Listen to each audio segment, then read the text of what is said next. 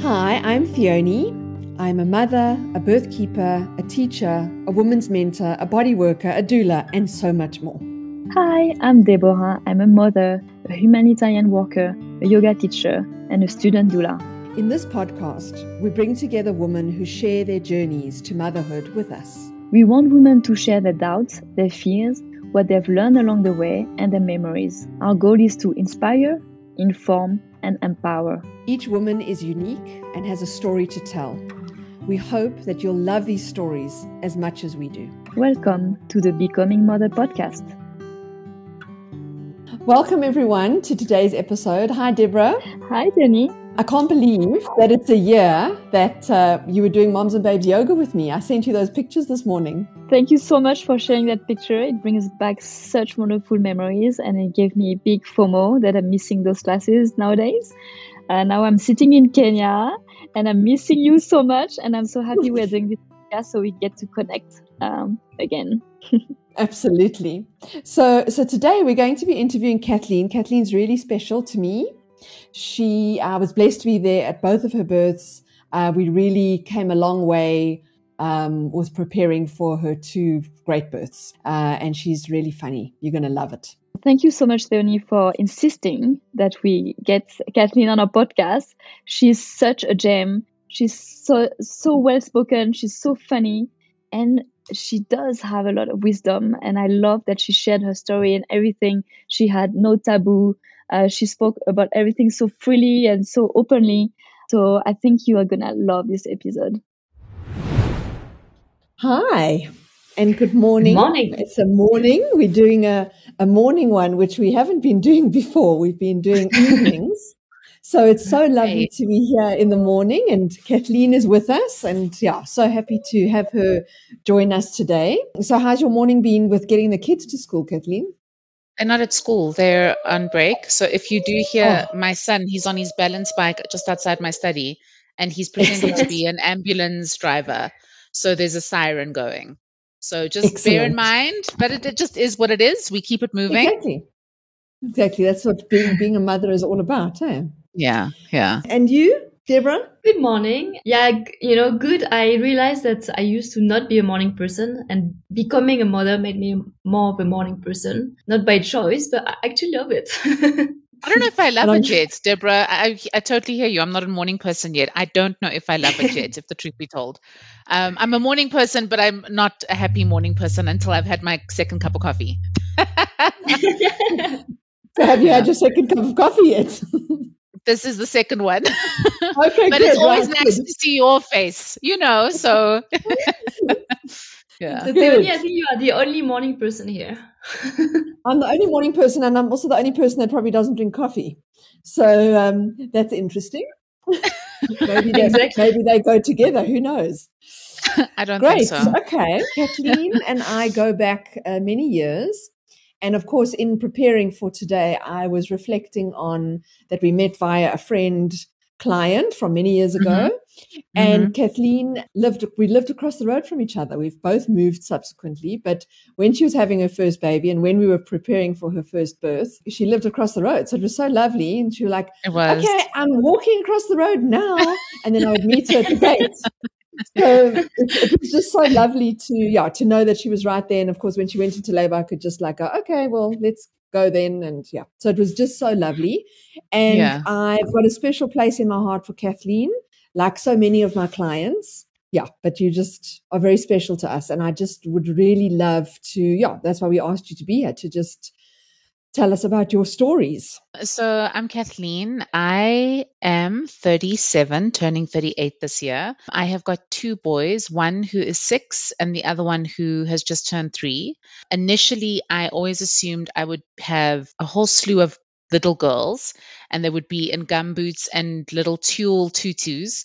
And I now live in a frat house, much to my I wouldn't say even say dismay because actually I'm thoroughly enjoying it now. But the first time I found out that I was having a boy, I did cry because I was really unsure about raising boys in an incredibly violent climate and I felt more prepared with a toolkit to raise girls. So that's been interesting. I am married. I have a wonderful partner. His name is Joey, and he was my birth partner both times, but we'll get into that. Obviously, our relationships have completely changed, being becoming parents and a family. But I think what's really amazing is that we're now what like our last born is three, so starting to find each other as lovers again, which has also really been so lovely. And I live in Westdene, um, and I work a full time job, but I also write and have my own little podcast with a girlfriend of mine also on mothering, um, but more around the project of mothering and what that means and kind of reflections on that.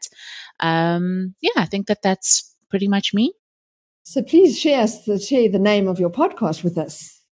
Um, it's called Mamas with Attitude. It's at MWA, and it's a very cheeky spin off of NW- NWA, which was a hip hop uh, group in the 90s. So, yeah, I love, love the name. yeah. So, how did you meet your your partner, Joey? Since um, that's where it all started. that is where it all starts, right? Um, mm-hmm. So, I I was single. I just come out of like a 10 year relationship. Well, not just, maybe I was a year into being single and it was wonderful.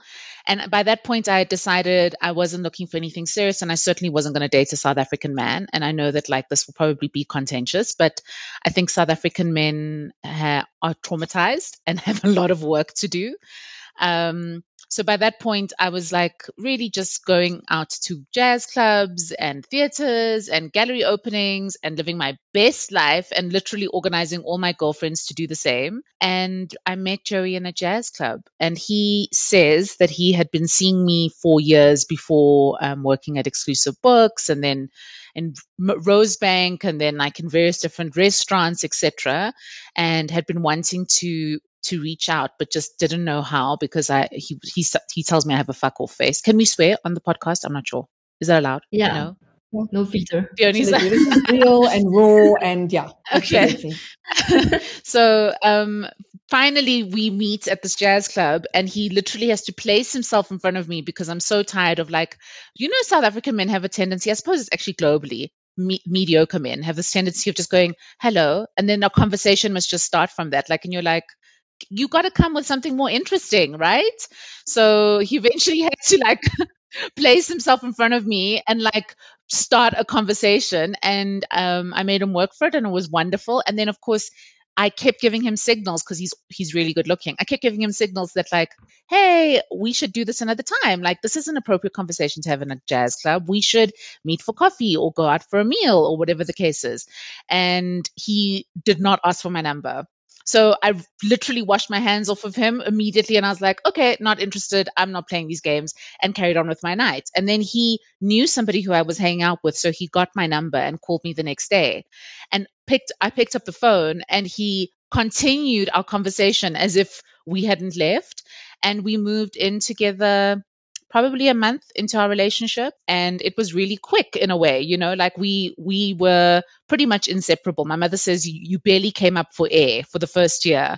You know she wasn't sure what we were surviving on because it wasn't food. She was like i don't know what's going on here. So yeah that's how i met joey. Mm, so how did you make the decision to start trying to have a baby or did you always um, want to be a mother? How did that how did that unfold I think I've always wanted to be a mother, but I have been reflecting more and more on and this new generation of of people um, who are a little bit more critical and also understand that there are there's choice, right? Um, I think that I was I missed that generation, so I think in my mind it wasn't like there was a long kind of contentious discussion inside or internally around like do i want to be a mother? It almost seemed like this was the natural the next big chapter for me. I was always going to become a mother right? There was never a a, a, a, real discussion around it, if the truth be told. And I knew that I wanted to have a baby with Joey because I think him and I align on a lot of our principles, our values, the way in which we want our lives to unfold. But it was interesting because we were probably a year and a bit into our relationship and we went abroad and did a five week Europe thing. And we came back and we were like, we're selling the car.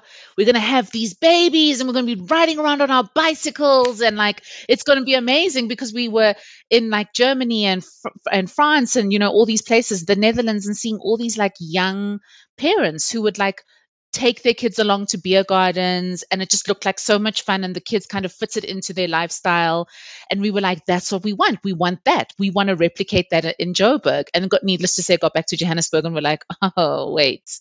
It's a completely different context right?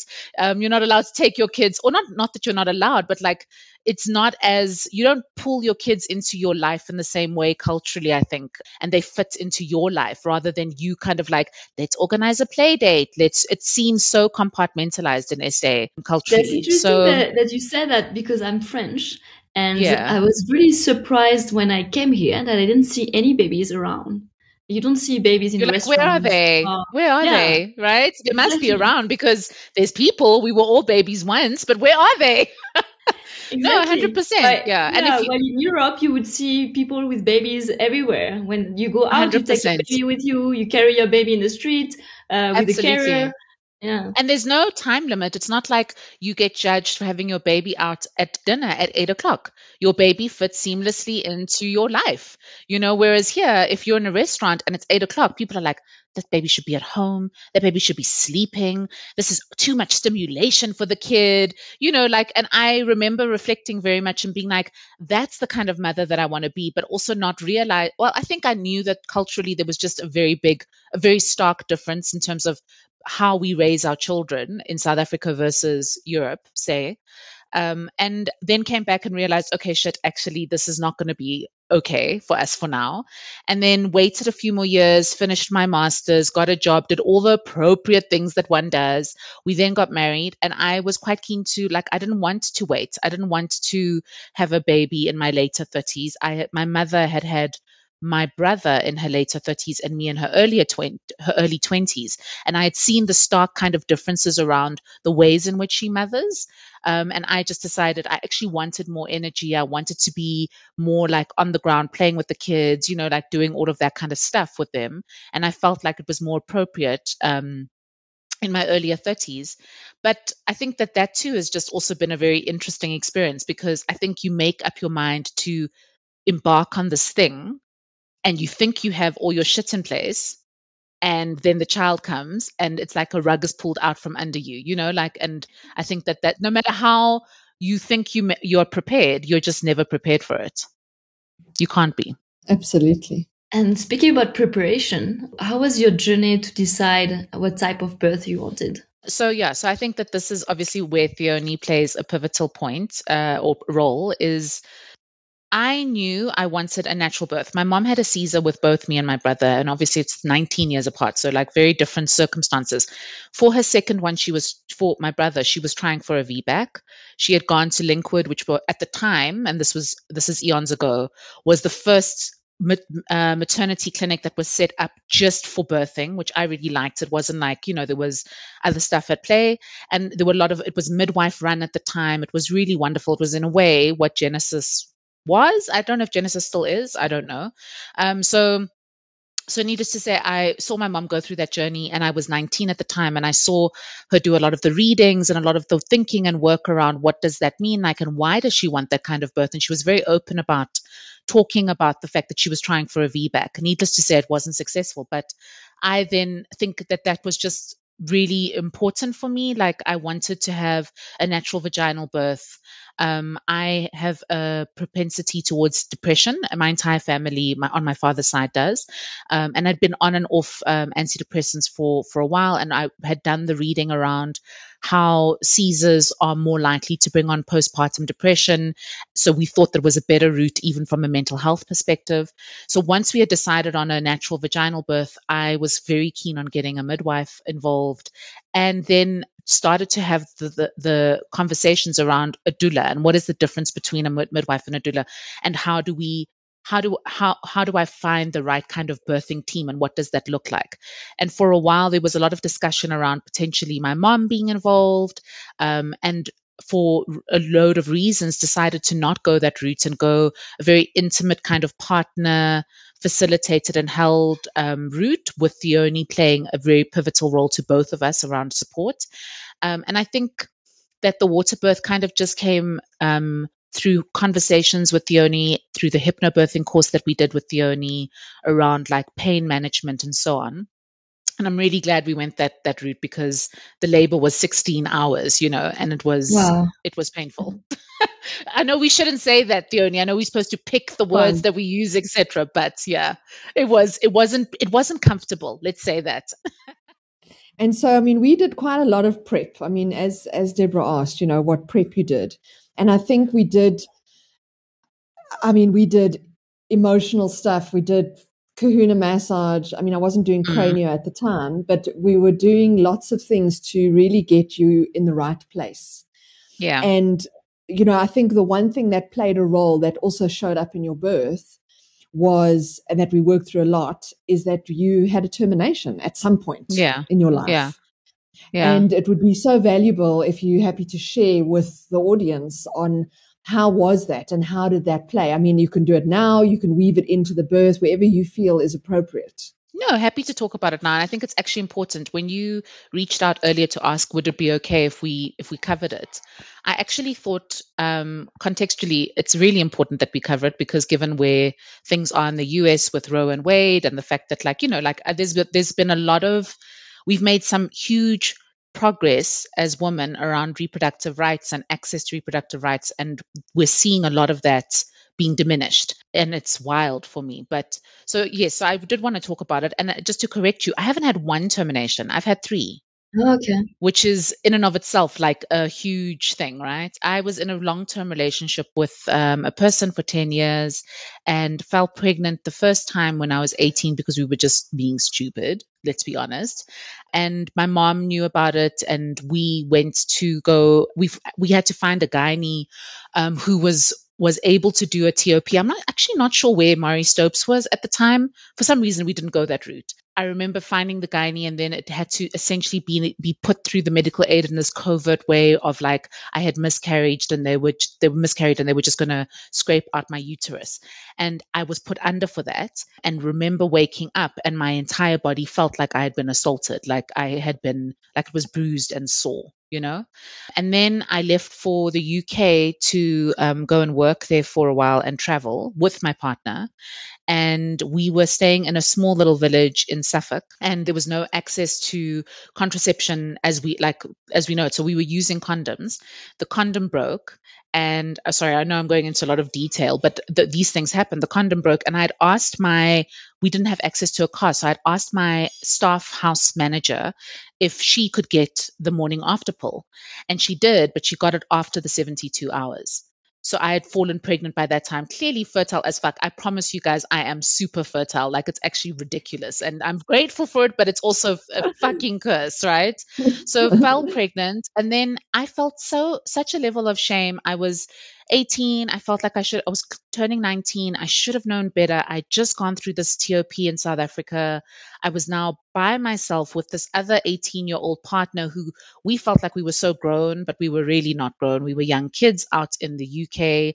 I wanted my mom desperately, but my mom was pregnant with my brother by this point, and my sister had been raped in South Africa, story for a whole other time. So I just felt like I couldn't reach out to my mom because I was like, I should have known better. I should have put in more preventative measures. Now I'm going to be talking to her about the fact that I've got to go through a TOP again in a foreign country. And that was where we accessed an abortion through Marie Stopes. And I remember being managed by the South African, Black South African nurse in Marie Stopes. And she was wonderful. It was like a piece of home.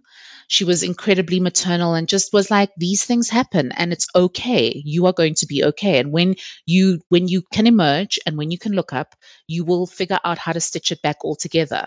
But being very scared and not, I wonder what the fear was. I think it was predominantly shame, actually, if I have to think about it. I think I was shamed, you know, um, ashamed of, of the mistake. And then, needless to say, so then we fast forward two, three years. I'm in first year university back in South Africa.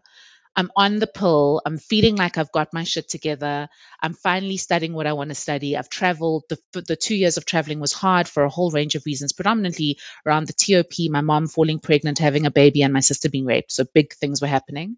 It felt like things were starting to settle. And then I got sick and I went on to um, antibiotics and didn't realize because the doctor hadn't said that antibiotics cancel out your pill. And I fell pregnant for the third time and then accessed uh, Marie Stopes in South Africa was quite a different thing. At that point, I was 21, so and I had been in this long term relationship with somebody who I knew I probably shouldn't have been with by that point. Like we were too young, too intense, too quick.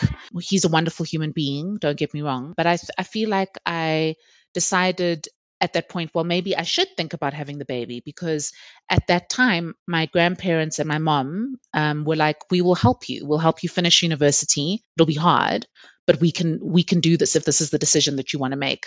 And I remember saying to him, "What do you think about um, having this kid?" And he said, "Well, have you made the appointment at Marie Stopes?" And it was very clear for me then that he just wasn't ready. And I think actually you know, those sorts of things, even that can be a gift because I'm grateful that he was as honest as he as he was, even though that was incredibly sore. It was really painful period for me.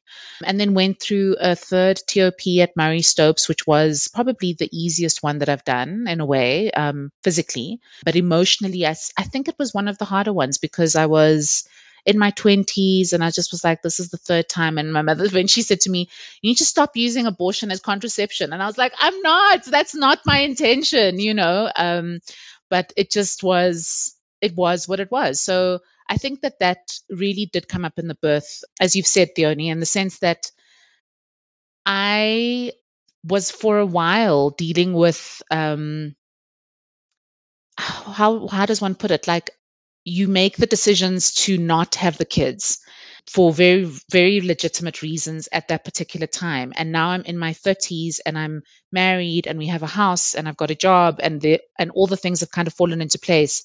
What makes me think that everything will go smooth and sailingly? And i just felt like i didn't necessarily deserve a, a, a smooth easy birth because of the decisions that I had historically made. I know that that sounds quite punitive, um, but again, speaking into that space of shame. And I, I think what was really amazing was that when it came up, there was a sense around that you and myself had built up that relationship. There was such a level of trust in that room and that you were able to say at the time in the most gentle way possible do you think that this could possibly be some of the things that you're thinking? And i recall feeling like a level of actually this is it. And joey then coming and speaking to me in the most incredible way around like every decision that you have made in your life has brought you to this moment and it is neither the right nor the wrong decision. We don't think about life in those ways. It's life is complex. Um, you've made decisions, and these decisions have prepped you and given you the tools that you need for this particular moment, and it will be fine. You're going to be a good mother. You know, you're going to be okay. This is going to be fine.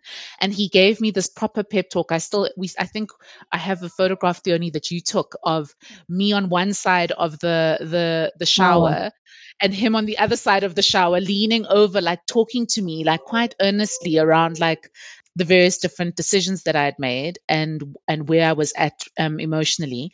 And then me being like okay okay let's get this baby out you know like so yeah it definitely came up. But I think you know like whatever that may be for you I think it could be sexual trauma. It could be stuff around your your mother. You know that stuff comes up. It comes up in your birth whether you like it or not. And that's what is so incredible about the birthing experience is that in a way you are birthed as well.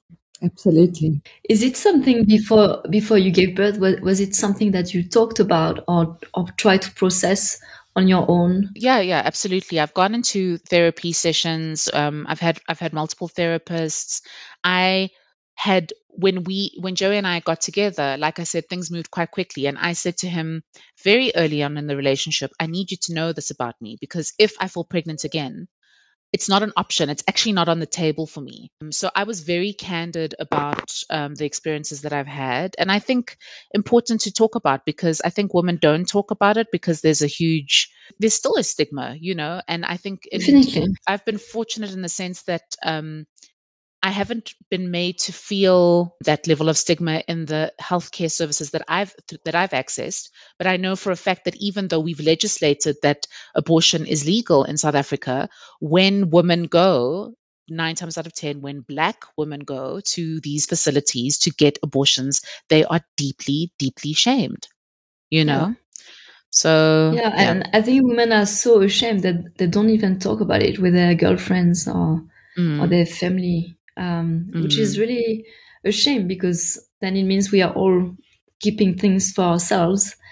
And mm. if we all opened about it, it would make things much more normal and mm. acceptable. Mm. And I, yeah, I'm very shocked that uh, the US right now uh, decided that there was no longer a right for women to decide to have an abortion or not. It's unbelievable. Uh, yes. Yeah especially when I hear your story, it's the story of so many women. Mm. And I'm very touched because I actually had an abortion and it's been really, really hard for me to, to talk about it. So I'm very touched yeah. that you, you shared. Thank you. Thank you. When you were saying, you know, I was 18, uh, I didn't, you know, know what I was doing with my life. You're like, well, isn't it good that women can decide Absolutely. that they can't bring a child in those conditions and decide when Absolutely. it's the right time and give Absolutely. a proper life to a baby. Mm-hmm. Yeah. Absolutely. So thank you so much for sharing that.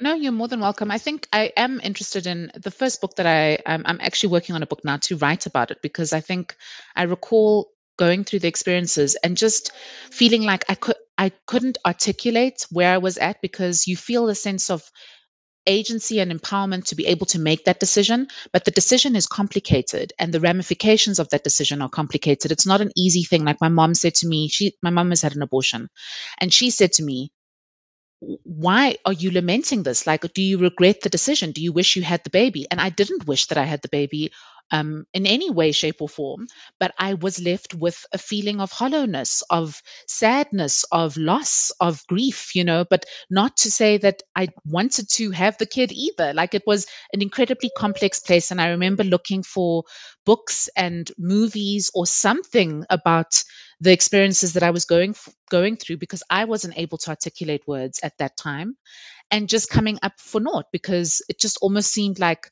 that's not something that we talk about you know okay so um, how did your pregnancies go um, how did the first uh, one go and how did this like how how were they different or how were they similar to each other it was so different um, the first pregnancy i I just I felt so pregnant. I was I was under water all the time. I just felt like I was perpetually under like water. I felt like I just became really massive. I think I had low grade nausea throughout, and the only thing that made me feel better was to eat. And I just ate like everything under the sun, but predominantly toasted cheese sandwiches and pizza, nothing that was really good for me or the baby. The only thing that I ate in bucket loads that was good for the baby was pineapple, weirdly enough. And it was just a really difficult pregnancy. I was really massive.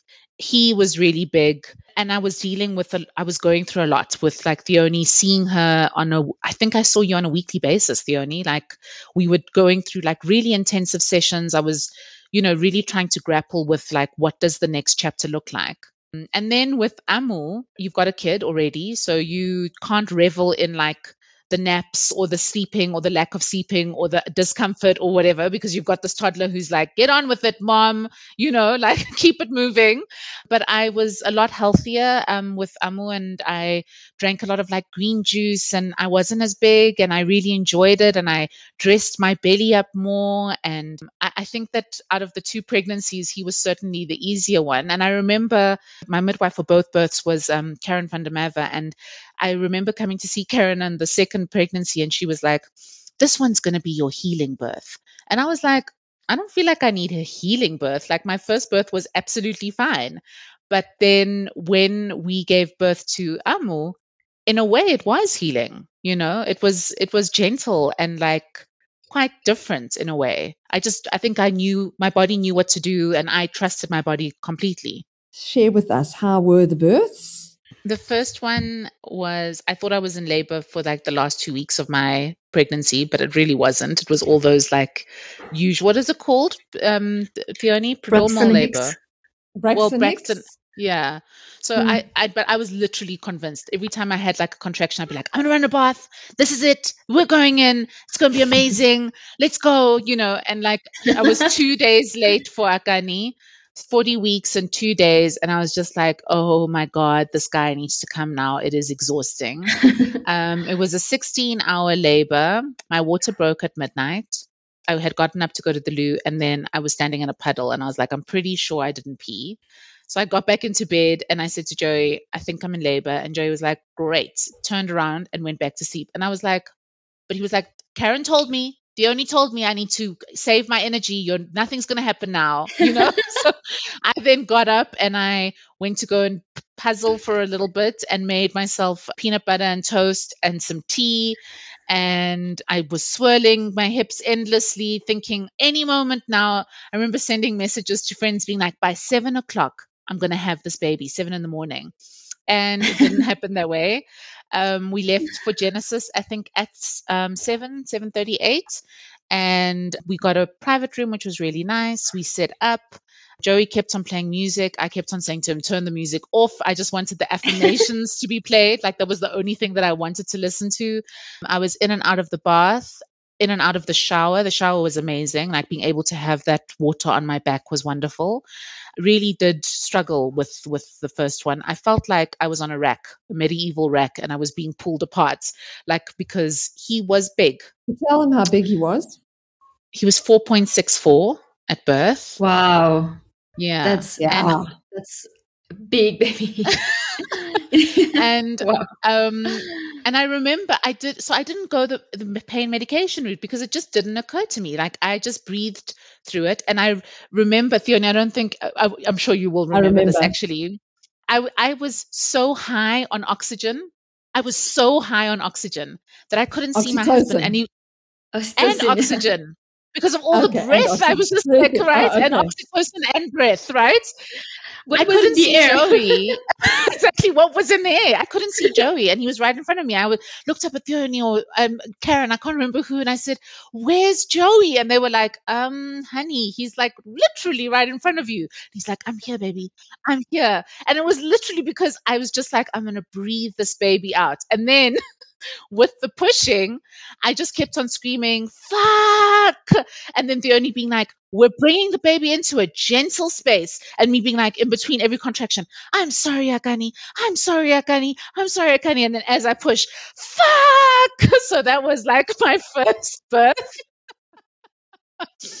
and uh, I tore I tore for that one. Not not badly actually in retrospect, but I did tear because he was big, and I think the position that I birthed in Theoni later came um, and just had a conversation with me, which is saying actually you had closed your pelvis in the way that I was birthed in the position that I was told to birth in by my midwife, right? So um, that was also really useful in having the same birthing team go into the next birth because Theoni and I actually didn't hook up um, a lot during that pregnancy. We did this. We did um, what? What did we do, Theoni, with you? What What did you call that exercise with Joey and myself? Joey and I were going through a bit of a rough time. We had to reconnect with the baby, so we went to go and see Theoni. We spoke to Theoni. Theoni did an exercise with us just to connect with the baby and so on. So I didn't have a lot of like run up prep and I didn't really feel like I needed it. If the truth be told we were moving house we were renovating. It was like really crazy time as these things you do when you're are. pregnant. I don't know what that's about but yes as as these things normally are. And um, then I um, went into labor with Amu at 38 weeks and 5 days. And I remember it was the day it was the 8th of may in 2019 it was it was our local elections and we went to go and vote me and joey and akani. We went for breakfast. We had a play date with a kid. We came back. We were hanging pictures. I kept on swirling my hips because i was like oh i'm feeling a little bit uncomfortable but i didn't want to like hope for anything because i was so over with well not so over but i was over with akani. And then my mom was like, You're in labor. And I was like, There's no way I'm in labor. no ways. And I just kept going. And then my mom was like, get into a bath. And she then started timing my contractions. And she was like, have you packed a bag for the hospital? And I hadn't. So it was like the typical second baby syndrome where you're just not as like prepared and you're like taking it so much more easy. We left for the hospital at seven in the evening. I didn't get a private room. I wasn't even bummed at it. I was just like, let's just keep it moving. And I had Amo at nine. It was a two and a half hour labor. It was wonderful. It was just really easy. We, Theoni and I were very clear around like we were going to manage the midwife around the the position that I was going to go into because the midwife prefers that position to catch the baby. And Theoni and I were like, nope, we're not doing it because that was what made me tear last time. So it was just like, you know, there was a level of clarity and agency and ownership. What was interesting about Amo is when you're talking about pregnancy, I bled with Amor at 11 weeks and I had actually thought that I'd miscarried. But there was nothing wrong. It was just a, a, a, hemorrhage. There was absolutely nothing wrong with him. He was intact. Everything was fine. It was quite traumatic because we had to wait until the next day to go. And then in my labor, I bled a lot as well. And Karen couldn't account for where the blood was coming from. Do you remember, Theoni? Yeah. And I think what was incredible about having a doula who has an alternative and, and very similar kind of perspective on life was that at that time, Joey and I were going through a really difficult time. And Theoni said to me, What did you, you said? Blood blood is is is a sign of family. So this kid is basically just being like, you guys need to get it together we're all a family. We need to deal with it right? So it was it was a beautiful labor. It was really wonderful. Beautiful. So thanks for sharing your your birth stories. Um, sounds like uh, you had interesting birth stories um, with a very big baby that you managed to push out without any help. Only your own body and your own power. That's amazing um, and I like the swearing during labor. That's um, that's something I've heard before, and I, I was wondering, am I gonna swear because I'm French and I like to swear, but I didn't feel yeah. like swearing when I, I was giving birth. Oh, that's good.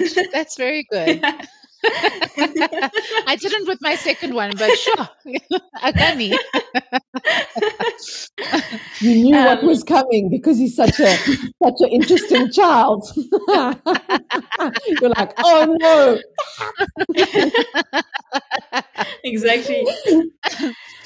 Um, and how how was uh, the postpartum period for you? Uh, how did you experience it? Did you find it um, challenging, and did you have any support?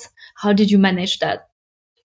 Who doesn't find postpartum challenging? That's what I want to know. Can you find yeah. me that person? Mm-hmm. And then I would love to know what is in their DNA or whatever. But so what's so interesting, Deborah, I think is that I was on high alert. My entire team was on high alert. Joey, Theoni, um, Karen were on high alert for postpartum depression because I have struggled with depression in, in, the past and I do struggle with depression now. I'm actually on meds as a chronic thing, basically, right? So mm-hmm. we were all on high alert and we were, I was thinking, okay, it's going to look like a very specific way. Like I, like all my other depressions won't be able to get out of bed, lots of crying, etc., etc. And at the time when Akani came, I was obviously completely enamored and in love, um, completely overwhelmed. I hit the three day mark and like clockwork, I was in the blues quite hard. Joey was literally like, I don't know what to do. Loads of tears. He called his mom. His mom came, moved in, slept on our couch. She would come and she would keep Akani with her, bring Akani to, to us for, to me to feed. And we had a helper um, and my mom and I were going through stuff. So she was around, but not like a proper full full time kind of support. Joey went back to work very quickly because he was like, I have to go work. I've got to go work. But really it was because he just he was like, I need to get the fuck out of here. It's hectic. And then things started to settle a bit and I felt like, okay, cool, maybe this is just what it looks like. And actually it was in doing our podcast and in having an interview with the postpartum doula that I realized that I was actually struggling with, I basically diagnosed myself like three years later. I was struggling with postpartum depression and anxiety. And I recall being in a car with Akani and I was saying to Joey that like I've never had anxiety issues before. So I just I've, always been very cautious because it's South Africa and I'm a woman, but I've never had massive amounts of anxiety. And I remember being in the car with like with um, Akani and being literally like, somebody's going to come and hijack the car and take the baby. They're going to come for the baby, and fe- and like playing out all these scenarios that felt so real for me, even though they were incredibly far fetched. And I was like, maybe this is just what maternal kind of protectiveness Instinct. looks like. Maybe mm. exactly, maybe this is it. This is normal. This is it, you know, and I'm going to live like this for the rest of my life. And that's just what it is. And then fast forward to three years, then realizing as I, I had just had Amo, that this um, postpartum doula was talking about her experiences. And she said that she went into a kind of a form of a mania where she actually had to be booked in um, she checked herself in and and had to take a break, etc. And I then recall just being like, "Fuck, that's actually what I was dealing with. I was dealing with postpartum depression and anxiety. It wasn't normal." And then shortly afterwards, getting myself on um, a set of meds, and I was just lucky that I landed on the right kind, the quantity of meds and the right meds at the right time. So six months into Amo's life, I was on antidepressants. And it has literally been life changing. And what's been interesting for me is that it's obviously not a switch, it's a ability to have more capacity and capacity mm-hmm. that I just normalized that I didn't have. Like I'm just not that type of mom. I just don't I'm I'm not that way inclined. But actually it was because there was a debilitating mental health issue that I just wasn't aware because it didn't present itself in the ways in which I had thought it would come. So I wasn't in bed. I was functioning. I was working. I was writing. I was thinking. I was laughing with friends, etc. But I was always anxious. I never took. It was actually a, jo- a running joke with my mom. I never took Akani out by myself because I was like, I'm going to be attacked and the baby's going to be stolen away from me. It was like a surety, you know. Mm. Um, and I think now it's really interesting because now I'll take the two boys out by myself. And my mom's like, Who are you even? And it's because three years later, I've been on meds consistently. I'm taking care of my mental health and I just have more capacity. So I think, I think becoming a mom is probably the most challenging thing I've ever done for sure. And I remember asking Joey for a second kid, and he was like, why? And I was like, because it's the most challenging thing I've ever done, and it's grown me in fundamental ways. Um, yeah. It's it's it's it's a remarkable thing. But I remember being um, in the car with my mom and looking over at her and saying, "Why didn't you tell me about this?" And she was like, "Because you wouldn't have believed me." And I think that there's an element of truth in that. It kind of feels like mothering and motherhood is like this cult um, the secret cult that like you get initiated by your kids into and then you can recognize other mothers and you know that they're going through the shit that they're going through even if they present otherwise. Like social media is a demon in the sense that like we present ourselves like we have our shit together but we don't actually. And postpartum is fucking hard and it's also the the, the first kid i think is the one that pulls you two as lovers away if you guys are in a relationship and forces you into a family and to fill a family dynamic, right? But that's really hard. I felt very alienated from my partner for a long period of time and I'm in a heteronormative relationship. And I was just like, men don't get it. They are quite mediocre in this regard. They don't understand the experiences that I'm having. I wasn't able to talk to him about it. Every time we did talk, it would result in like really resentful conversations and like quite punitive conversations. So I'm sorry if you can hear my kid in the background. It's okay. But I think I think postpartum is is is super super super rough, you know. And the second time around, what we did do was we set up a very clear sense around what the system would be that would operate and how long it would be there for. So we asked my mother-in-law to move in with us. She stayed with us for three months and then eventually broke had to break up with us. She was like, "I'm going home," and I was like, but you're coming back, right? And then she was like, yeah, yeah, I'll be back on Monday. And she never came back because she was just like, deal with your stuff, guys. Like, I can't be here raising your kids with you, right? But we had my mother in law for the three months. And then we also had a meal train. We had Theoni. We had Karen. We were a lot more equipped. But because we were a lot more equipped, just as a, a, further caveat to the to the, the story because we were a lot more equipped and we were on the second baby and I was like, okay, we got this. We're going to manage this properly. our relationship almost imploded and we were very close on a divorce. And it's simply because there were things that we hadn't dealt with from Akani that popped up properly in our in our in, in in a space where I think we all felt a little bit more held and we had a series of really hard conversations with each other. And in a way, That's like I was saying to you. So hard on the relationship, right? And I think your person knows you and they've seen you in so many different settings, but nothing fully challenges you like sleep deprivation and a baby. You know that actually it's a it's a rough time. It's a it's a lonely time. No matter I think the support that you have. Kathleen, um, I mean, you didn't mention, but of course, because I know you, but could you share a little bit about um, just your breastfeeding with the boys and how that was for you? So it was really, I loved it. And I mean, with Akani, it was interesting. He latched, both of my boys latched quite easily. I did have a lot of support though from yourself and Karen in those visits, the only where you would come and do home visits and just, you know, assist me with the latches and the holding, etc. For the first one, I felt like I had to um, breastfeed all the time with the breastfeeding pillow, etc. I didn't feel like I could do it on the fly like you do with the second. Um, but it was a, it was an easy experience. I had a lot of milk. I didn't have an issue with milk. But with Akani, because of the postpartum, I think in retrospect, at seven months he bit me and looked at me in the eye and smiled. And I was like, fuck this, I'm done. I'm not doing this with this child. And literally, that was it. I didn't breastfeed him again. Oh, wow. And that was how he was weaned. And he, it was like, we gave him formula and he was like, oh, okay, we're moving on to this now. Great. There was no trauma.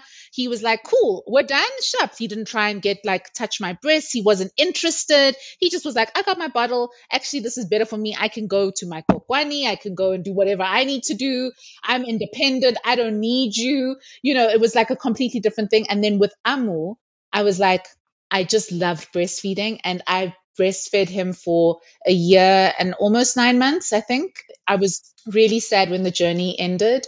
And he's still the Nana guy. Like he's still like he goes to bed holding Nana. You know, like he he that's his comfort. And I love it. And it's just it's a very different dynamic because I'm I think it's again it's speaking to capacity, you know, and what you have capacity for.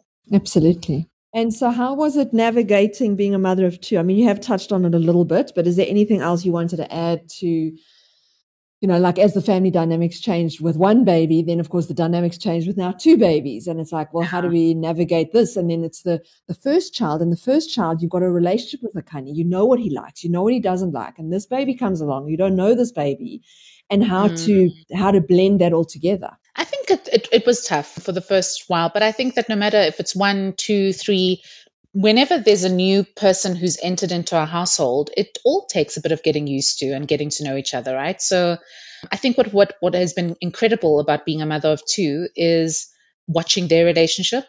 I I can't say it enough. I, I even get emotional just thinking about it in the sense that like it's an entirely independent relationship away from me. Um, and yes, it's because they're brothers and I facilitated just that, but I facilitate almost nothing else. And what I love is how protective they are of each other, but also how they can fight. And they will they will be pissed with each other. But if you try and intervene, they're like, hey, back off. Don't talk to my brother like that. You know, like I can talk to my brother like that, but you can't. So um, I've really enjoyed that. I love that so much. And I think being a mum of two, I can't imagine it another way, if the truth be told. I was an only child for a very long time, and I've really enjoyed having a, a fuller household. And I think that if we had endless money, Joey and I would probably just keep procreating, you know, and just keep having babies. But the reality is that they are costly. And I just like the fact that like there are a number of different relationships at any given point in our household, you know. There's there's a space that they can go into. So if they're pissed with the one, they can come and hang with me or you know like we can just all kind of keep it moving. So it's just it's full, it's chaotic, it's loud. Both of my boys are so loud. They're so loud. My mom says I'm loud too, which I think is fair, but it's wonderful in, in all of that. They are too loud, but it's too quiet when they're not there here. It's not too quiet. I don't know what that means, there, but I love the quiet. no, I'm joking. But I, I am the mother who will be like, go away to your grandmother for a week. You know, like I'm not the protective mom. I'm perfectly fine for downtime. Yeah. So, what words of wisdom would you like to share with moms uh, who are about to become parents that you wish you were told before? I don't know if this is a fair question because I think you can't fully prep someone. I think just be, just know that that this too shall pass, and you will sleep again. And even though this too shall pass, you will never be the same person. Um, you are going to be irrevocably a different person, a changed person. But it's an opportunity for you to really tap into what that means and do a lot of the kind of hard work that comes with that. And if you do do the hard work around like figuring out who you are as a mother, but also who you are independently of a mother, so not just as a mother, it's incredibly rewarding. It's, it's a huge privilege to be able to bring children into this world and raise them um, and provide them with the opportunities that they need and to see the world through their eyes. So, like today, Amu was in my study and he is particularly interested in a big pen because he's quite amazed at the fact that you can push it and then the pen appears and then you pop it back in and the pen disappears. And he was like oh my god i'm going to go and show akani. And i was just like what's amazing for me is that like it's just really such an incredible thing to be able to be so curious and see that level of curiosity and that level of joy over seemingly very small seemingly insignificant things right? And if you have the capacity and the mental health to be able to be in that moment with your child that's really dope too. Like I was like, it is cool, isn't it? It's so amazing. Like this is an these pins are incredible. Like you know, and um, but if you're but if you're not, and if you don't have the capacity and the mental health, also be gentle on yourself and know that that too is fine. You know, it's such a crazy ride, but I think just you have to show up every day like you would to life, and it just forces a level of courage and self reflection that I think very little else does actually. Yeah, you know, before becoming a mother, I didn't really understand the essence of uh, when people say, "Oh, it brings so much joy to have a baby." But like now, seeing my 11 month old baby babbling and always being so joyful for Absolutely. no reason, I observe him and I think, when did we adults lose this joy? Absolutely, just happy to Absolutely. be here, you know. And I, I love that. Yeah. Yeah. And we don't actually necessarily have to. I think we are living in a fundamentally failing system, right? So we also need to be gentle on ourselves and understand. I don't think it's us that loses it. I think we're forced into like a capitalist, racist, highly problematic system. And we're forced to kind of try and make that work. But I think that there is a lot more conversation now around the radical political um, act of seeking out joy for yourself and seeking out rest, you know, and that too is political and that's important because it's kind of a it's a resistance in a way to a really deeply flawed system. So mm. I think for me, I'm like, I, I think we can get it back. And I think that mothering is an opportunity to do just that, you know, to lie yeah. with your kid and look up at the, the, the clouds and talk about endlessly what do you think that you see. You know, you would never have that opportunity otherwise. So exactly. there's just some really cool things about it that I just can't imagine my life without it now. Kathleen, um, thank you so much for sharing your wisdom and your insights and yeah, and being brave and courageous to share all parts of your story. Because as we said, you know, a lot of people don't share all parts of their story. And thanks yeah. for swearing at all, you know, and just for being real and for being you, because that's what's that's what this podcast is about. This is what we we're wanting to do is to allow people to just show up real and who they are as they are so that everyone else can be the same and just be yeah. who they are. And just to say, Deborah and Leonie, this is a really necessary podcast. So thank you guys for putting it together and running with it the way that you are. I think we need to tell our stories and we need to show up authentically. And the more stories that we hear, the more we realize that actually we're not alone, you know, that there is a level of so- solidarity in the fact of like that you're alone in that dark room at night with a sleeping, with a baby who's not falling asleep, but you're not alone actually, and that other women have experienced um, or other people have experienced very similar things. So. Exactly. Yeah. thank you so much for for sharing uh, your story and being so authentic. We really enjoyed chatting with you this morning. Uh, it was a beautiful way to start the day.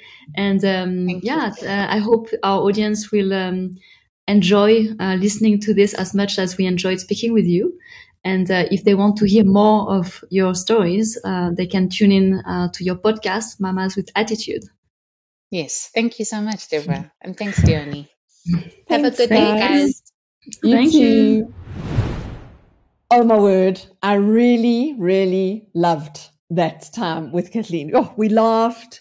We spoke about deep conversations, deep things that I think people don't or hesitate to speak about. And I love that she was so open um, and honest and real.